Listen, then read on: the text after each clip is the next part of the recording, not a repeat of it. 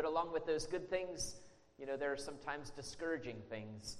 And we learned uh, during the seminar about that, looking at the book of Acts, that, you know, God blesses, but there are also difficulties, and God is faithful through all of it.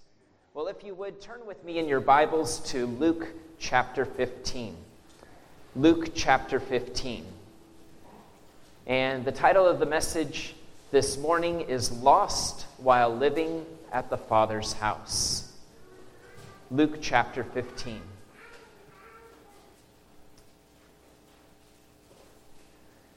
There's a famous painting by Rembrandt, and uh, if you want to look it up later on Google, you can do that. Uh, it is about the prodigal son. I think the name is The Return of the Prodigal, so that's what you would look up. And as you look at the painting, you'll see that Rembrandt is a master of using color, light, and darkness. The painting is mostly dark, but you see standing out the figure of a distinguished, but kind of hunched over old man, putting his arms around a bedraggled young man. He really doesn't look very good. He looks like something the dog might have dragged in. He is barefoot, uh, his head has been shaved, he's dirty, but the father has his arms around him. And then off to the side, maybe later on, you notice that there's another person. There's a fashionable looking man just kind of standing aloof from this whole scene and really is a good picture of what is going on in Luke chapter 15, the story of the prodigal. Well, this morning, let's take a look, first of all, at the context of this story, which we find in Luke chapter 15, verses 1 and 2. Why did Jesus tell the story of the prodigal son? Luke 15, verses 1 and 2, we read, Then drew near unto him that is, unto Jesus, all the publicans and sinners for to hear him. And the Pharisees and scribes murmured, saying, This man receiveth sinners and eateth with them. Let's look to the Lord in a word of prayer. Father, we thank you for this beautiful morning. I thank you, Father, for the blessing it has been to lift our voices in songs that glorify your name. Father, it is a privilege to know you, a privilege to worship you, a blessing to gather together with fellow believers. I thank you, Father, for this church. And I thank you, Father, for the many blessings that you've given to us. I thank you, Father, for your faithfulness through all situations. Father, I pray now that we will look unto your word. And I pray, Father, that you will help us to see the truths that we need that you will speak to us by your Holy Spirit, and that we will be drawn near to you. We thank you for your grace. We thank you for your salvation through Christ. I pray that we will be that we will see him today. In Jesus name we pray. Amen. So we see here setting the context of the story of the prodigal son that there were publicans who were tax collectors and sinners that were coming to Jesus to hear him. Why were these publicans and these sinners attracted to Jesus? I think it was because Jesus showed them that there was hope, even for them. These people were despised in their culture.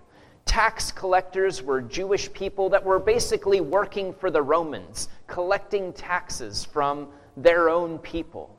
They were seen as traitors, they were hated, and perhaps they even deserved it a little bit because not only did they collect taxes, but they collected extra and pocketed the extra. And they really were normally very rich people. You could think of Zacchaeus. And Jesus, though, showed them that there was hope for them too. In fact, we can look at the story of Zacchaeus just briefly, turning over a few pages to Luke chapter 19. Luke chapter 19 and verse 5. Luke chapter 19, Jesus is in is passing through Jericho in verse 5 and when Jesus came to the place, he looked up and saw him. Zacchaeus He, uh, you know the story. I'm sure you learned it in Sunday school. He was a wee little man. He was short, and he wanted to see Jesus. There was something about Jesus that drew him. He wanted to see this man that everyone was talking about. Now, he had cheated a lot of people, he had done a lot of bad things, but he wanted to see Jesus. So he climbed up in that tree. Jesus then looks at him and says, Zacchaeus, make haste and come down, for today I must abide at thy house. This would have been shocking. Jesus eating at the house of an infamous man like Zacchaeus? I mean, nobody liked him. He was a tax collector, he was a traitor, he cheated people. And he hasn't even changed yet. You know, he's still a rotten person. But he's interested in Jesus. His heart is drawn to Jesus, and Jesus says, I'm coming to your house for dinner. Well, everybody was shocked at this. And Jesus then says in verses 9 and 10 This day is salvation come to this house, for as much as he also is a son of Abraham. For the Son of Man is come to seek and to save that which was lost. Zacchaeus has a change of heart. He repents. He says that he is going to pay back all the people that he cheated. He's going to give half of his goods to the poor. And Jesus says, Salvation has come to this house. There's also earlier in Luke the account of a sinful woman who came to Jesus. We can see this in chapter 7. We see Zacchaeus, the tax collector, and we also see a sinful woman in Luke chapter 7. Jesus here was invited to the house of a Pharisee named Simon. And Jesus went to Pharisees' houses as well. He went to Simon's house to eat with him. But while he was there, this woman, who was well known as a sinful person, came and she is weeping. She is anointing Jesus' feet. Just imagine how uncomfortable this would have been. I mean, she wasn't invited to dinner. She just comes in and starts anointing Jesus' feet, weeping. And look at what the Pharisee thinks about this in verse 39. Now, the Pharisee, which had bidden him, saw it. Now, when the Pharisee, which had bidden him, saw it, he spake within himself, saying, This man, if he were a prophet, would have known who and what manner of woman this is that toucheth him, for she is a sinner. He's starting to doubt that Jesus really is a prophet because how would Jesus allow this to happen? He would know her background. He would know what kind of person she is if he were really a prophet. And of course, he would say, Get out of here. Don't touch me. You are a sinful person. You are going to contaminate me. I'm pure. You're sinful. Leave. But Jesus then tells a story about forgiveness one who is forgiven a little, one is forgiven much. And he asks the Pharisee, Who will love more? And he says, Well, the one who was forgiven much. And Jesus tells him that he answered correctly. And so he then says in verse 47 Wherefore I say unto thee, her sins, which are many, are forgiven, for she loved much. But to whom little is forgiven, the same loveth little. And he said to her, Thy sins are forgiven. As we look in the book of Luke, I think we can see why sinners and tax collectors were attracted to Jesus. They wanted to come to him because he showed them that the message he preached was for them too. Do the sinful, do the sinful people in our neighborhoods know that the message we preach is for them also. It's easy, I think, for us as Christians to become rather unbalanced in our treatment of sinners. On one side, some people justify their sin, acting as if sin is really not a big deal. But the cross shows us that sin is a big problem. We could ask the question when we sin, are we hurting ourselves or hurting God? I think that's a good question, and we can think about it. And we can think about this question as well What does God think about us when we sin? That's another good question that we'll keep in mind throughout this message.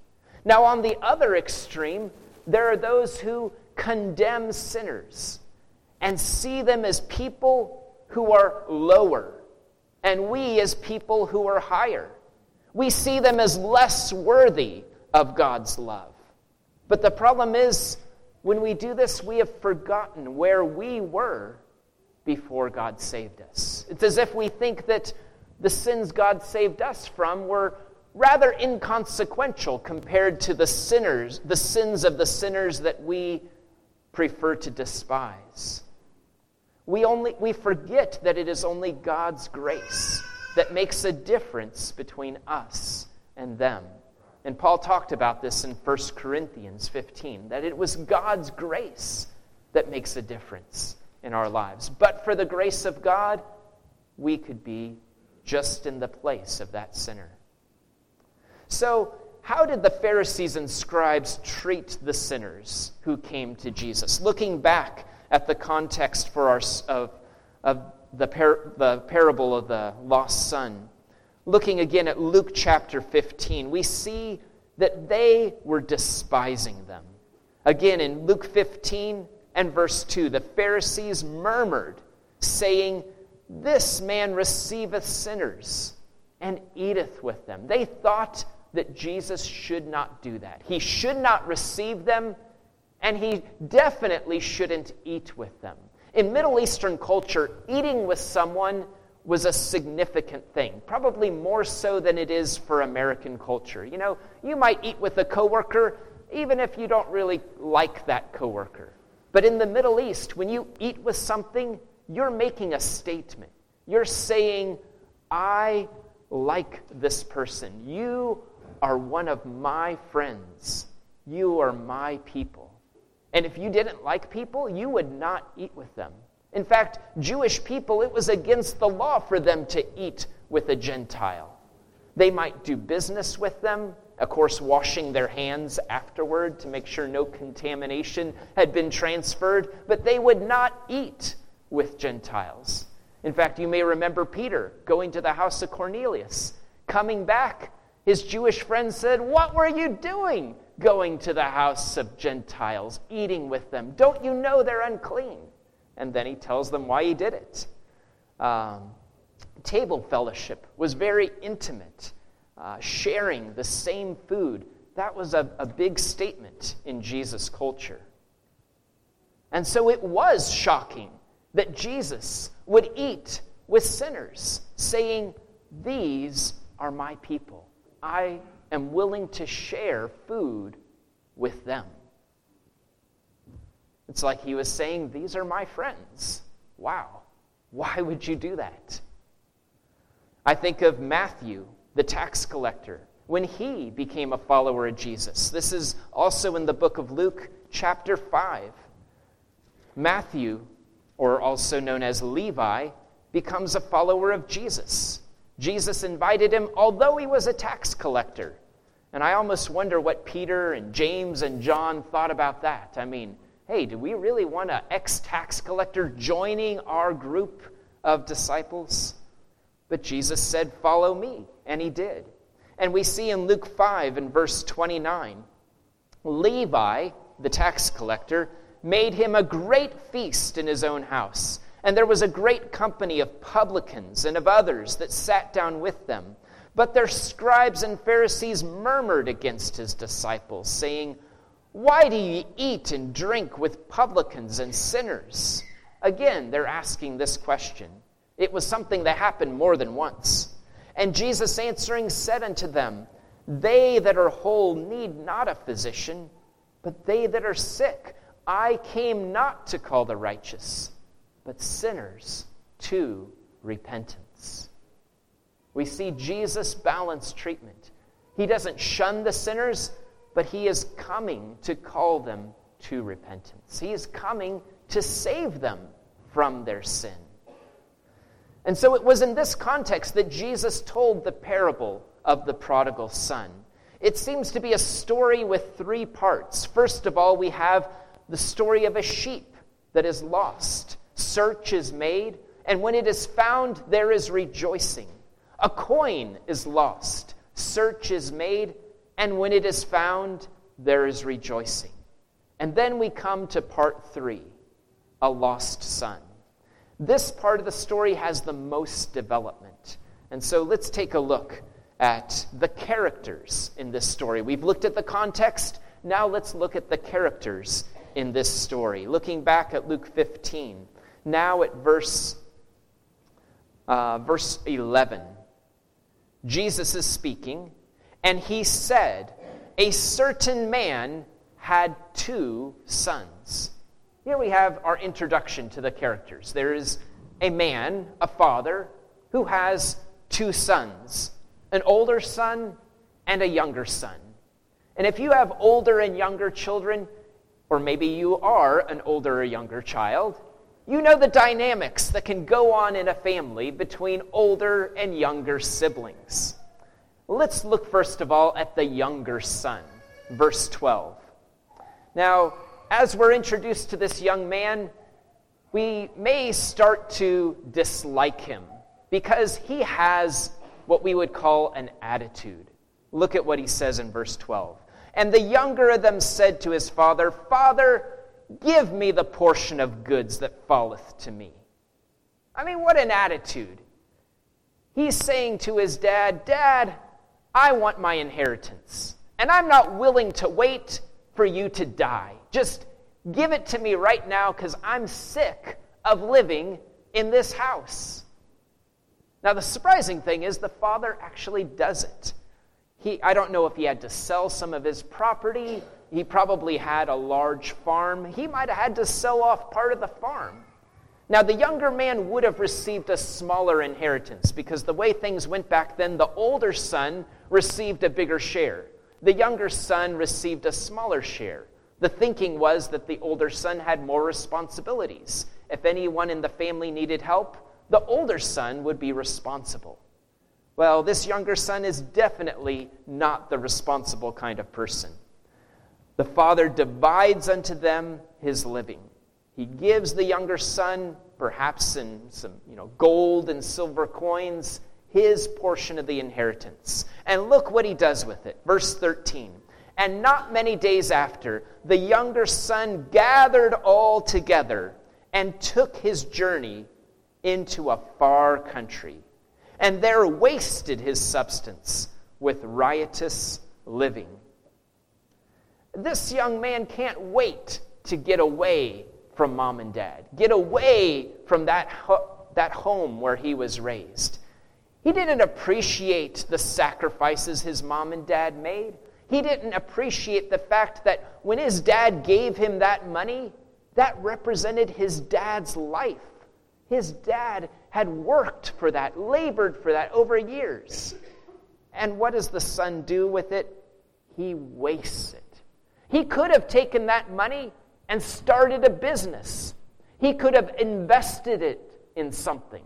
But no, he just wastes it. Maybe if, you know, if they'd had sports cars back then, he would have bought a nice red sports car.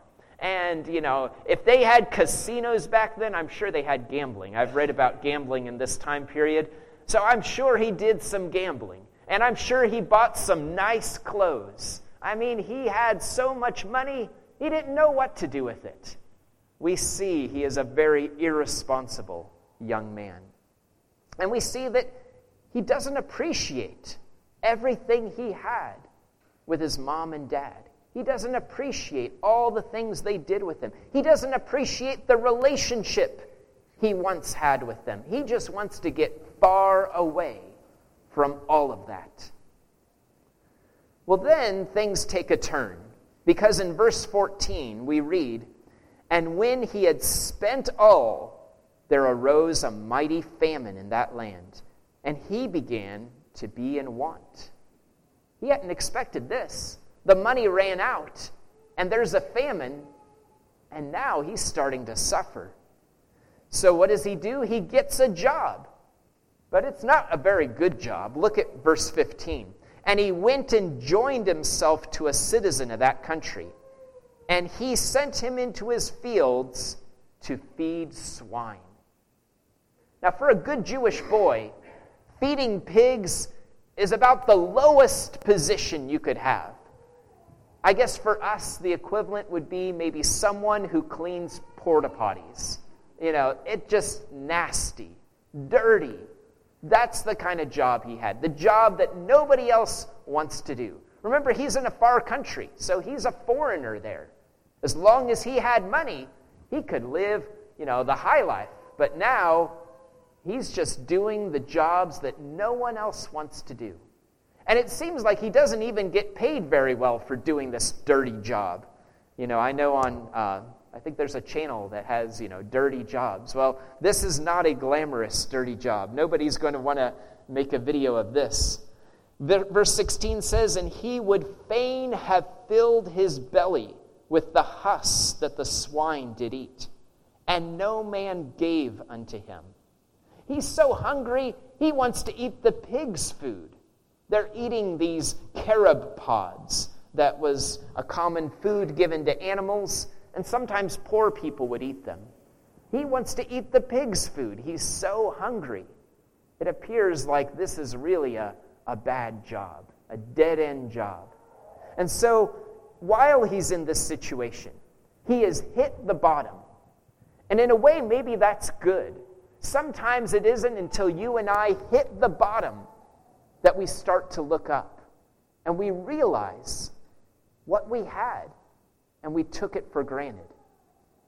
Verse 17 And when he came to himself, he said, How many hired servants of my father's have bread enough and to spare, and I perish with hunger? Perhaps for the first time in his life, he is gaining an appreciation of what he had with his father. He's appreciating his father as a man who is fair, who treats his workers well. He probably never gave a second thought to the situation of all the servants at his father's, you know, farm and business. He didn't think at all about it. But now he's thinking about home. He's thinking about his dad and how his dad treated the workers really well. He gave them plenty of food. And he's wishing he was back home. He's wishing he was working for his dad because he knows how his dad treats his workers. And so he has a change of heart. He decides that he wants to go back home. But he realizes that things probably cannot be the way they were. He has burned his bridges behind him. He can't just go back to life the way it used to be.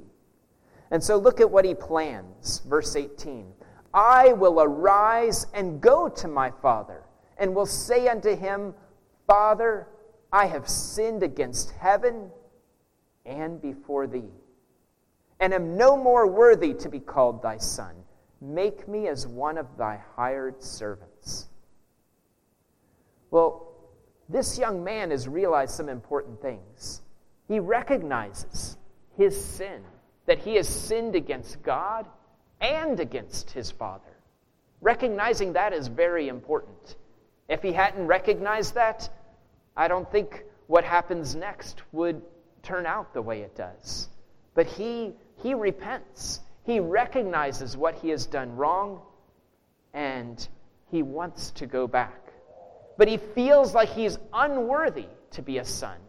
He just wants to be a servant to work for his father because he knows that his father will treat him well, treats all of his workers well and he hopes that his father will treat him well as also and so we see the young man making this decision he has a new appreciation for his father a situation that once seemed intolerable being home with his father is now appealing to him.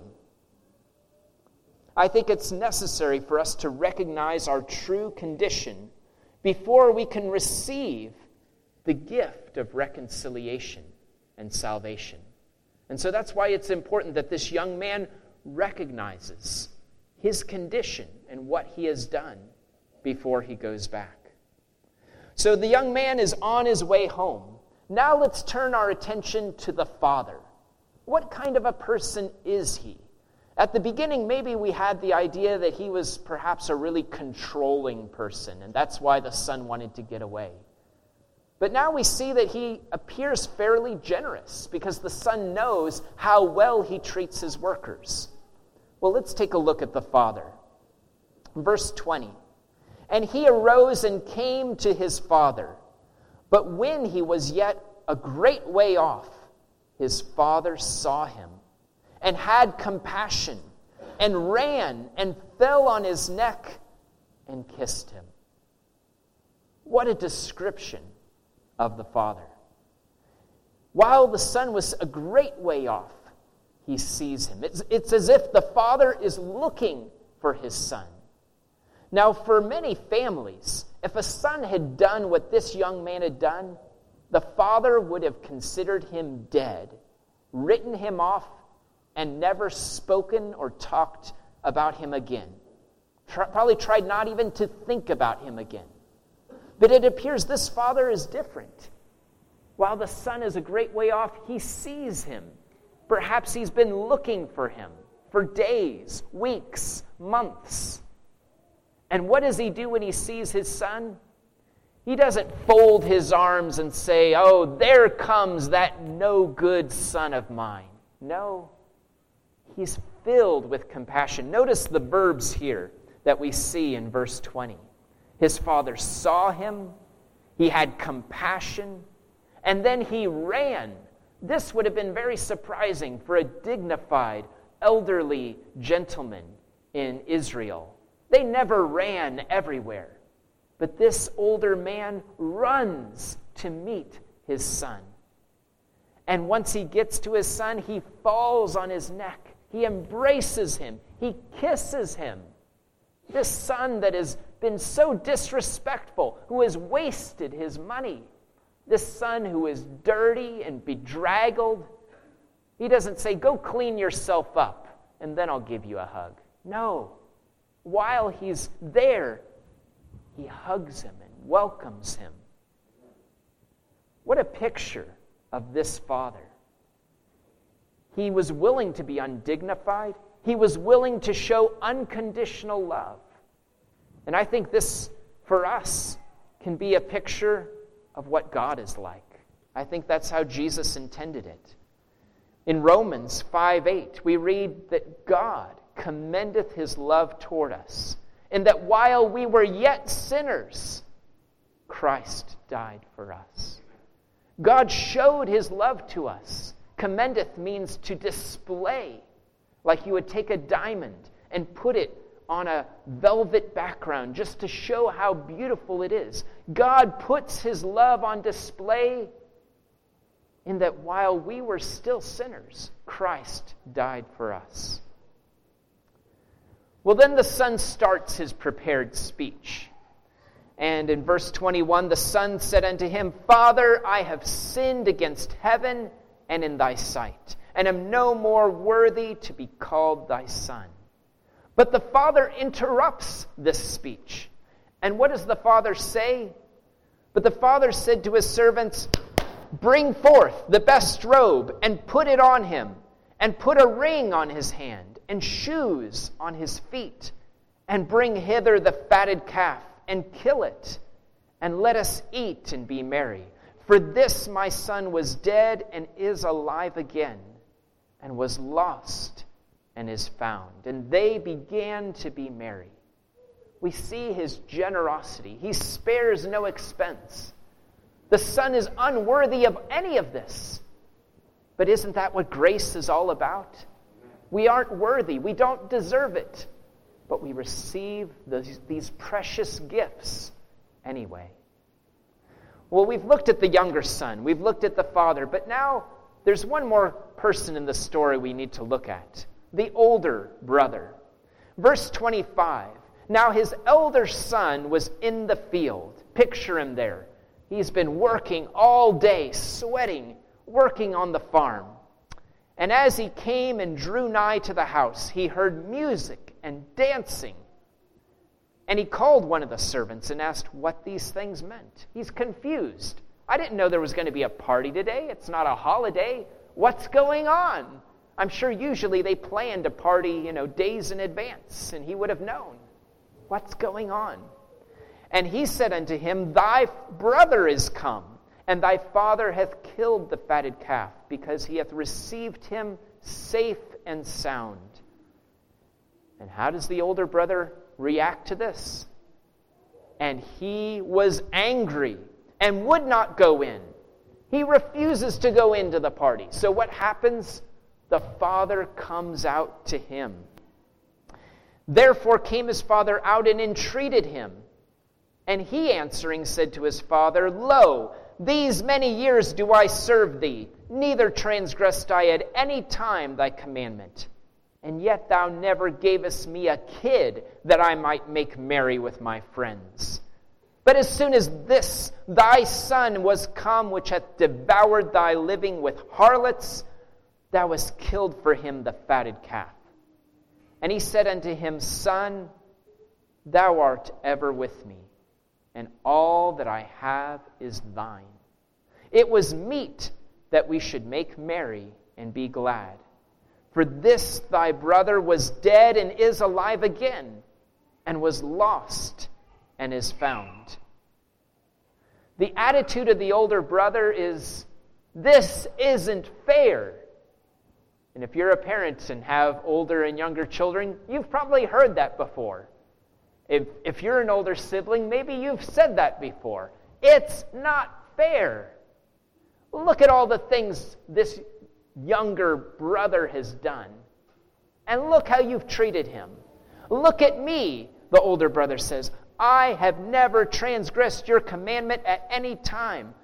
These many years do I serve thee. The word there for serve could also be translated that he was slaving away. It comes from the word slave. You know, he's just slaving away, working at the farm. And the father never gave him a party, never even gave him a goat. And yet he kills the fatted calf for this useless, worthless brother that wasted everything. It's not fair. I think we see here in the two brothers two types of relationship with God. With the younger brother, we see the relationship that where we want God to give us things. That God will give us all the things we want. Give me, give me, give me. And the attitude is, what can I get from God? Now, for the older brother, maybe a little bit more mature attitude. Serving God, what can I do for God? I'm doing this, I'm doing this, I'm doing this. But still, notice his mindset is, well, what do I get in return? I'm doing all these things for you, and what do I get out of it? Both sons miss, are missing something important. They are not recognizing the most valuable thing they can receive is not money from their dad is not a reward for good behavior, but simply enjoying the privilege of having a relationship with their Father. Sometimes in life, we miss that until we're at the funeral and we say, Wow, I wish I'd spent more time with dad or with mom. But now it's too late. I can't enjoy that relationship. These younger brothers, both of them missed that. The younger brother couldn't wait to get away from his dad. And the older brother, he's like, What do I get out of it? What about us in our relationship with God? For us, is God just a means of getting what we want? Having enough money, a happy life, good family? You know, we do what God wants us to do, so He gives us what we want to have. Are we serving God faithfully? Not because we love Him and know Him, but because we hope He's going to reward us with some blessings that we really, really want. What is it that we desire more than anything else. If it's anything other than God, I submit to you that it's a wrong desire. If we are just serving God to get something other than God, then really that's the God that we're serving, not the true God. And you see, the gospel that we preach, sometimes we think of it as the gospel is a way of getting to heaven, you know, getting people saved so they can go to heaven. That's not completely wrong, but it's a little misguided. Because really, the gospel is not about getting to heaven where the streets are of gold and we'll have a mansion and, you know, everything we ever wanted. No, the gospel is about getting people to God. And wherever God is, that's heaven. And really, the New Jerusalem is going to be here on earth. It's not going to be somewhere up in the sky. But we will be with God. That's what makes it heaven. In Revelation, we read what is the conclusion of the whole biblical account? It's God dwelling with us. That's what it's all about. And so, in conclusion, I have a few questions for us to consider. Which son do you resemble more? The younger son or the older son? Secondly, what is our functioning image of God? How do we picture God? I think sometimes we picture God more like the older brother, you know, condemning and saying, You are unwelcome and unworthy. Sometimes we hear that voice speaking to us. You're not really welcome here. You are not worthy. But that's not God, that's the older brother. Picture, do we really picture God as running to meet a repentant son? Even while he still is unworthy and dirty, embracing him, saying, I am so glad you have come home. We don't have to clean ourselves up to be accepted by God. While we were yet sinners, Christ died for us. If you are here and you are lost and see your need of salvation, don't try to clean yourself up. Come to God. Because salvation is not something we ever could earn, it's a gift by God's grace. Through faith in Jesus because he did all that was necessary for our salvation. In the end, I think we see Jesus eating with sinners, welcoming tax collectors, and we see that he is our model for understanding God. One final scripture, John chapter 1, verse 18, tells us, No man hath seen God at any time. Some people may say, God is like this other people may say, God is like that. But no one's seen God. But the only begotten Son, who's that? That's Jesus. The only begotten Son, which is in the bosom of the Father, closer to God than anyone. He's in his bosom. He hath declared him. Jesus, God in the flesh, shows us what the Father is like.